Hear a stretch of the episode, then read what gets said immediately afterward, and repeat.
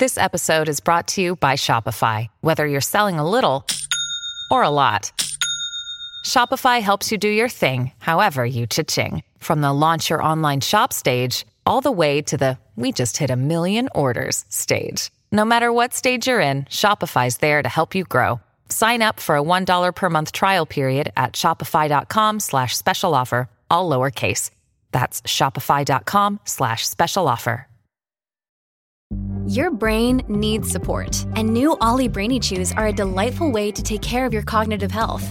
Made with scientifically backed ingredients like Thai ginger, L-theanine, and caffeine, Brainy Chews support healthy brain function and help you find your focus, stay chill, or get energized. Be kind to your mind and get these nootropic chews at olly.com. That's O L L Y.com. These statements have not been evaluated by the Food and Drug Administration. This product is not intended to diagnose, treat, cure, or prevent any disease. Look, Bumble knows you're exhausted by dating. All the must not take yourself too seriously and 6 1 since that matters. And what do I even say other than hey? well, that's why they're introducing an all new Bumble with exciting features to make compatibility easier, starting the chat better, and dating safer. They've changed, so you don't have to. Download the new Bumble now. Welcome to the New Books Network. Hi, everyone. My name is Armanc Yildiz, and this is a New Books Network.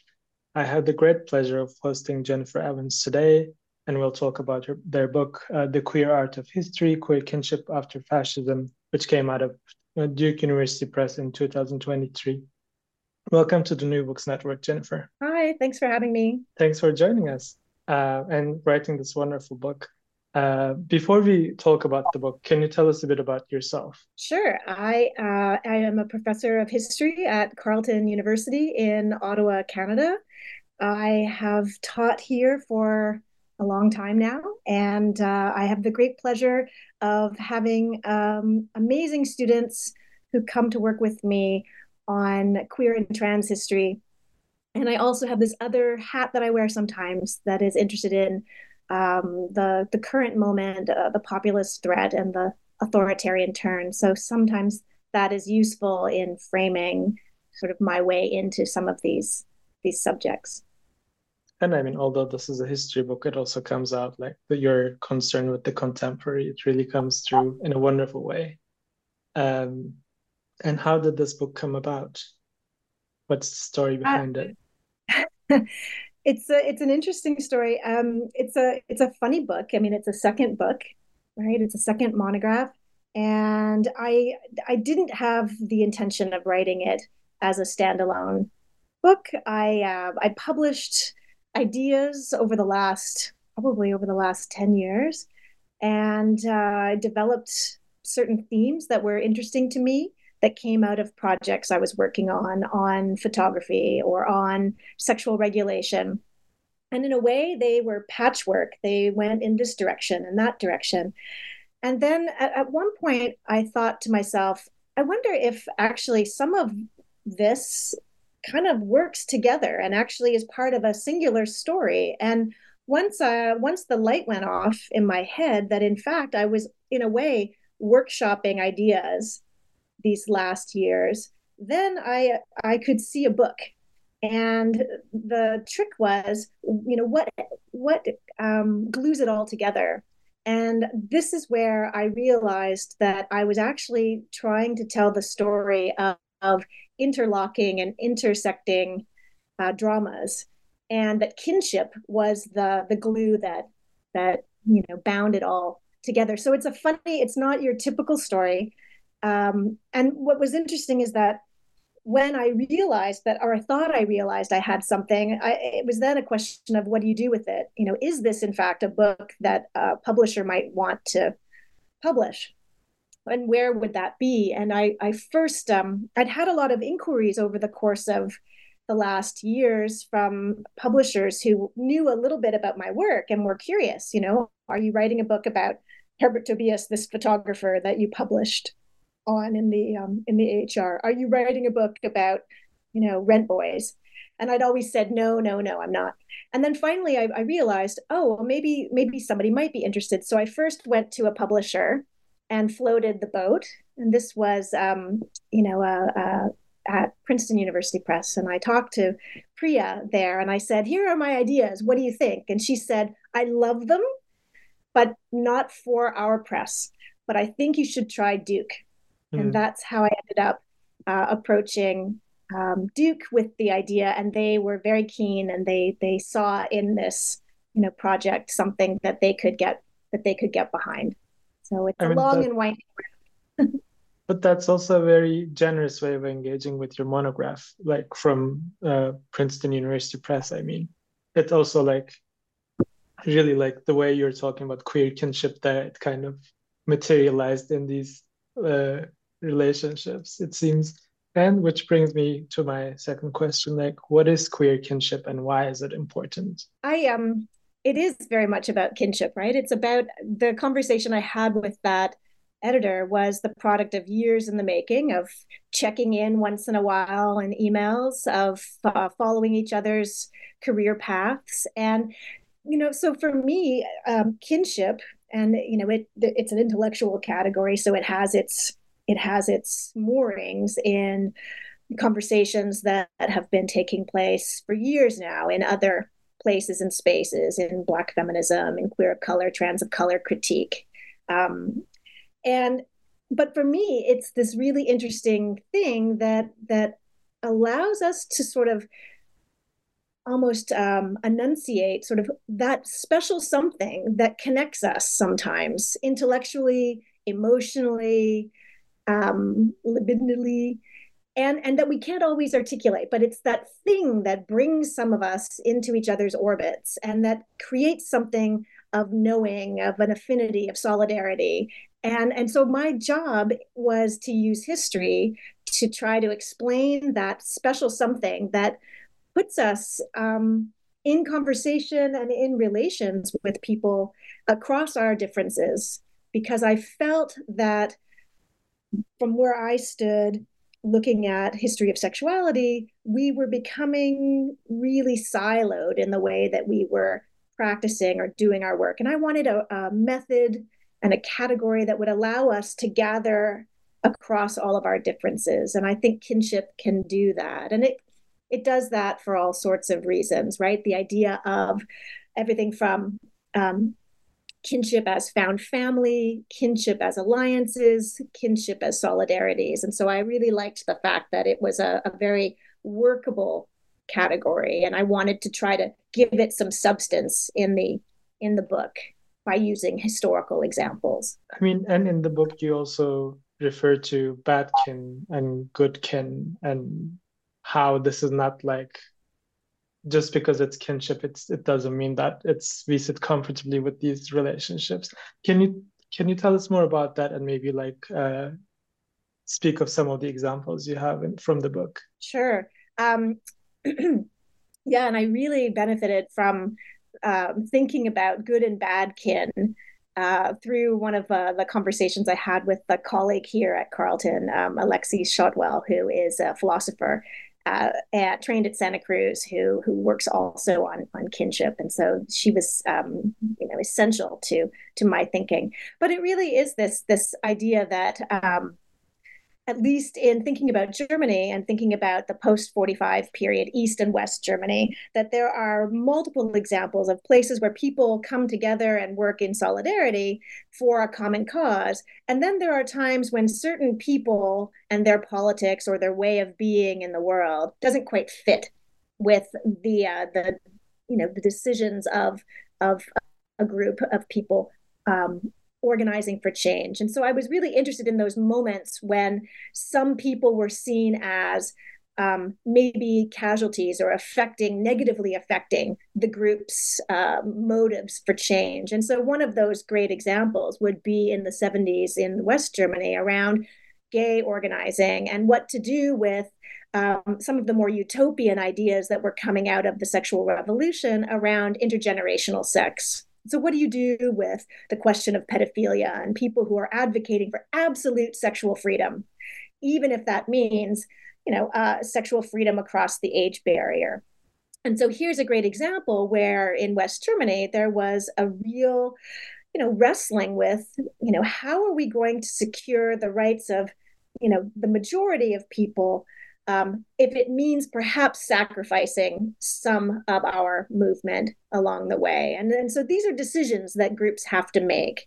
And it's a great example of, of you know, good kin and bad kin, that certain people and the way that they want to live their lives don't serve the purposes of of the the group and so there are some of these interesting moments where certain people are just seen as not fitting and I was really interested in sort of thinking through some of these examples because they really do help us understand uh, the radical potential of of politics and sometimes when we have to make or we choose to make decisions for more respectability driven approaches to politics. And sometimes i think that that thorny story gets forgotten when we are celebrating all that we've achieved and we forget that oh well in some cases some people were were sacrificed along the way. And I guess I mean, as you said, respectability plays a key role in these discussions and also for your book in general i would say. Definitely. I i mean that's where it's a very contemporary you know the book ends with a very contemporary discussion about the losses and the gains of what we've achieved. And also it's it's meant to sort of um, open the the door to alternative pathways that could have been taken so in this way, it's it's an interesting uh, work of history because it's just really trying to make us self-aware that um, you know what does it mean that we hold very dear um, that we have certain political formations, social formations based around the family and marriage, and that that is seen as sort of the the pinnacle of what we've worked for. When you know, if we look through time and history, we see that not all queers, not all gays and lesbians believed that the family was really the outcome of their organizing. They wanted to do away with everything that looked bourgeois and heteronormative. And so, why have we lost that sense of our collective past?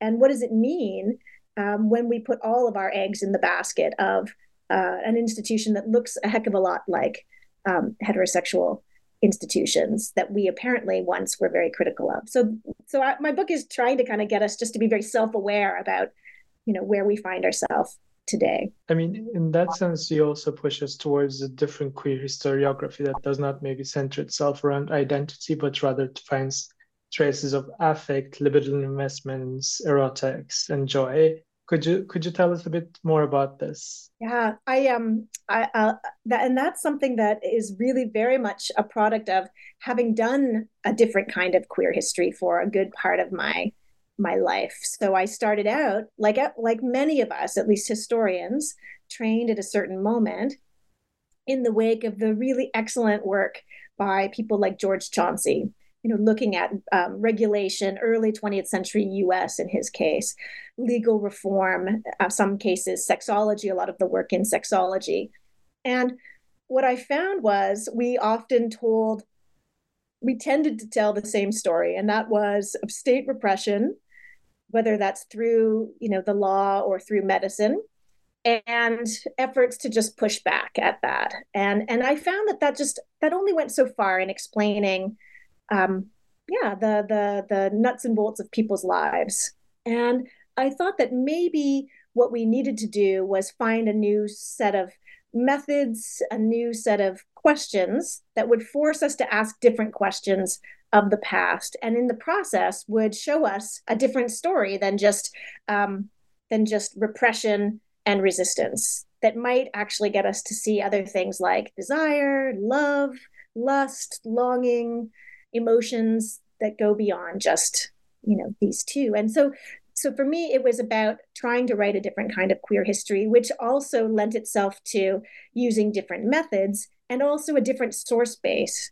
So instead of just looking at police files and court records which is what i always did and which is a perfectly excellent way to do history i said to myself well why don't we look at photography?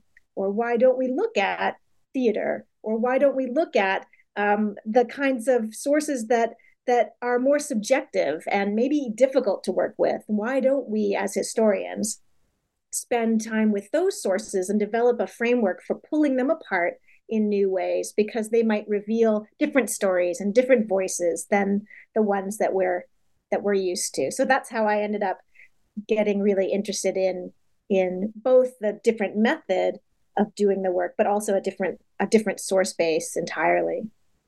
And I mean one of the things I really enjoyed in the book is that you also reflect on these choices and you you make the work of history show itself, which is really, I think, important, but also really enjoyable to read because usually uh, text, some texts can be very obscure in the sense how, in the sense that how those things come to comes together, but then you show how those things actually come together. Um, it's funny that you say that. I mean, that was one of the things that I pitched to um, Princeton, I said, you know, this book is not just sort of the omniscient, you know, um, uh, narrator, you know, just presenting the facts. It would be really about sort of, um, and it's not a success story, you know, like I make some, I made assumptions around the work in moments in time that reflected the era and that reflected the limits of my own thinking and the limits of my own um, my own politics. And and so i tried to really put that in there to show us that we we do evolve as scholars and that people's work matters because it didn't just you know it just it wasn't that i woke up one morning and i said oh race.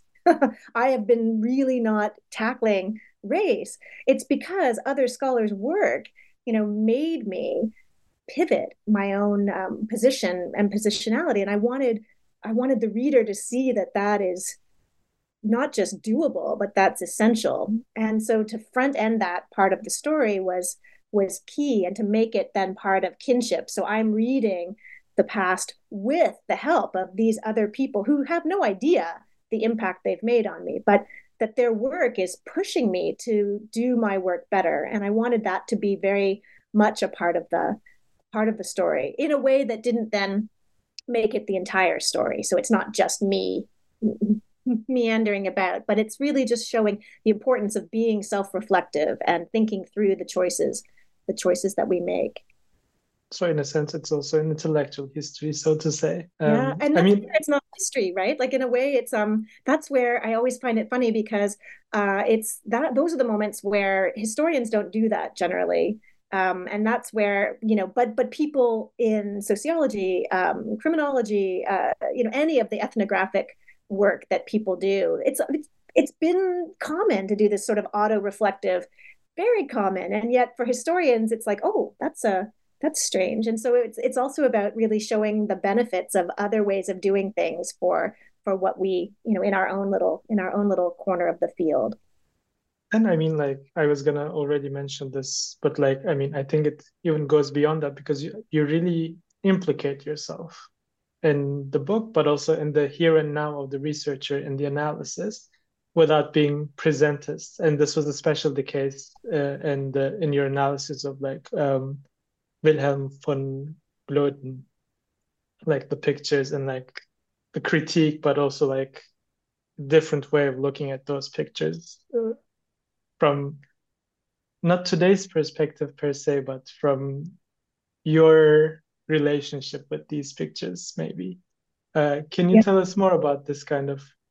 I mean, because this implication goes beyond being reflective, right? It's also it's also acknowledging that you as a subject, as a person, you have also you're part of the queer kinship, basically. Yeah, and it's also so the the example is uh, Wilhelm von Gloeden is this Prussian 19th century Prussian uh, photographer who travels like so many in the 19th century to Italy, uh, where he you know where he embarks on uh, you know uh, uh, an opportunity to live the life he's always wanted but can't let's say in in Prussia, and that is one of imperial imaginings and erotic encounters with uh, with younger younger men and boys. And he takes photos of these encounters or people in his midst and then they become pornographic sort of postcards. It's erotic photography not really pornographic. Uh, and uh, and this circulates within Europe and becomes part of this sort of underground homosexual desire uh, that for for warmer climates and and cultures that are more supposedly open to you know the passions of of men and boys and so this is a really interesting set of sources and very challenging and it's been interpreted in many different ways over the last hundred or so years and i just I'm, I'm fascinated by them because um, they also pose interesting challenges in terms of respectability, right? Like, so what do we do with evidence of uh, grown men desiring younger men, younger boys? And we live in a world today where that is just really not acceptable in all sorts of ways. And we've forgotten that um, those, you know, that same gaze, that set, those set of desires were set in opposition to 19th century stultifying 19th century um, visions of, of masculinity in the family. And we've also forgotten, and this comes from someone like Rachel Cleves, this amazing scholar who did this very challenging book on a similar story in the UK. Um, we forget that these younger men and boys um, had agency themselves and that they came from families that in some cases made choices around you know their their sons being involved with these European men because it was a better alternative than working in agriculture or in industry at the time. And so, what I'm saying is that these images that to our mind today perhaps just look like coercion and power imbalance are actually so much more when we pull them apart in all sorts of ways. And what's interesting is that I am able to do that in a way that colleagues of mine have not always been able to do based on sort of our own positionality. So it's one thing for me to stand up in a room looking as I do, um, speaking to a very charged and fraught subject. And it's another thing for a younger male scholar to do the same kind of thing where we live in a moment where there's suspicion around one's intentions, uh, where you know the erotics around sort of men and boys looks differently if it's being delivered by a younger queer man versus me. And so just to recognize that all of these dynamics are in play and influence sort of the things that we can argue and and see in our sources. And then just one other example is that um, sometimes I find we're in a place today where we look to examples like this, and yeah, we only see the sort of coercion and power imbalance to make arguments about empire and how wrong the imperial gaze was. But we're we're not always able to to recognize that when we do that work, and it's important work, sometimes it's at the cost of, in this case, the boys and their families who lived their lives in a different way uh, at that moment in time and had choices, made choices, and maybe didn't even see themselves as victims of circumstance. So, so it's just to say that these kinds of sources are are really complicated, and it's it's um, important that we come at them from a variety of different perspectives, constantly self-aware of how we are positioned in relation uh, to them. And I mean, maybe moving from this story of photography, you also problematize the politics of visibility in queer and trans activism. Can you tell us a bit a bit about that as well? Uh, that's then that's tricky, and that's something I'm still I'm still trying to work on in this new work that I'm that I'm doing um, around visibility politics and how sometimes uh, the people who are who, who become sort of the visible markers of a movement don't always represent the um, you know the many different sides of of folks involved in um, you know involved in the constituents that are represented by the movements themselves and so this this question of of visibility and what issues what people what subjects become visible and then palatable is is really an interesting one around this question of respectability.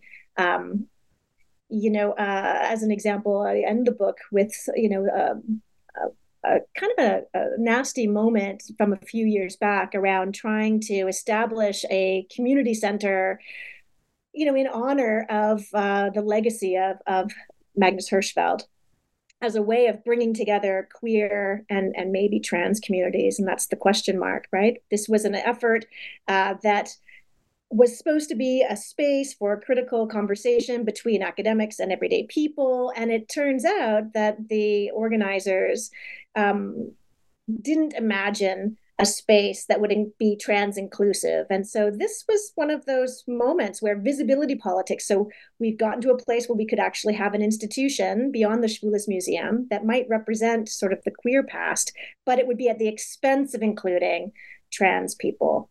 And so that's another example of, you know, gains and losses that we've attained a certain amount of respect and, and rights for certain members of the community, but not always including other members. And trans people would be one example. And then, as we know, the Islamophobia within um, the queer movements in, in Germany has been another one of those places where we haven't seen the, um, you know, the aspirations of equality, um, you know, really pan out for everyone. I mean, also having in mind the Homo monument, um, how does German memory culture play into all of this? Yeah, the monument is great. It's a great example of uh, of all of these things. Just uh, you know, an effort to. So it's 2011 that the monument, the uh, the Homo monument, is uh, unveiled, and it was a great, a huge deal. It was a huge amount of work to get uh, a monument in the center of Berlin to recognize for for Germany to recognize its historical injustices vis-a-vis um, queer people and so this was a very big deal, and it's not the first monument that we've seen in Germany. Um, but at the same time, it's it was a, the result of a lot of organizing and a lot of effort.